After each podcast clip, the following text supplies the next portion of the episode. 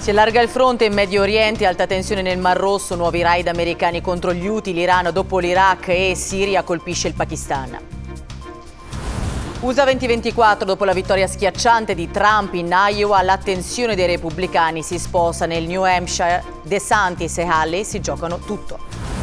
Il disegno di legge sulla riforma della giustizia incassa il via libera sulla stretta alle intercettazioni in commissione in Senato. Va ridotta la spesa, spiega Nordio.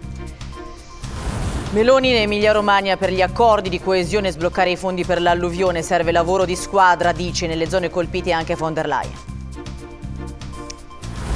C'è un secondo fermo per l'omicidio del 14enne ucciso a colpi di pistola a Montecompatri alle porte di Roma. Rintracciato a Treviso è il cugino del primo fermato.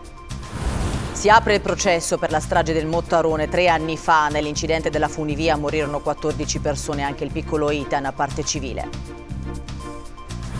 Tanta Italia in orbita con il Falcon di SpaceX stasera da Cape Canaveral il lancio della missione privata Axiom 3 con l'italiano Villa Day diretta su Sky TG24. Sinner travolge De Jong e vola al terzo turno degli Australian Open, la Juve batte il Sassuolo nell'ultimo posticipo, si riporta a meno 2 dall'Inter.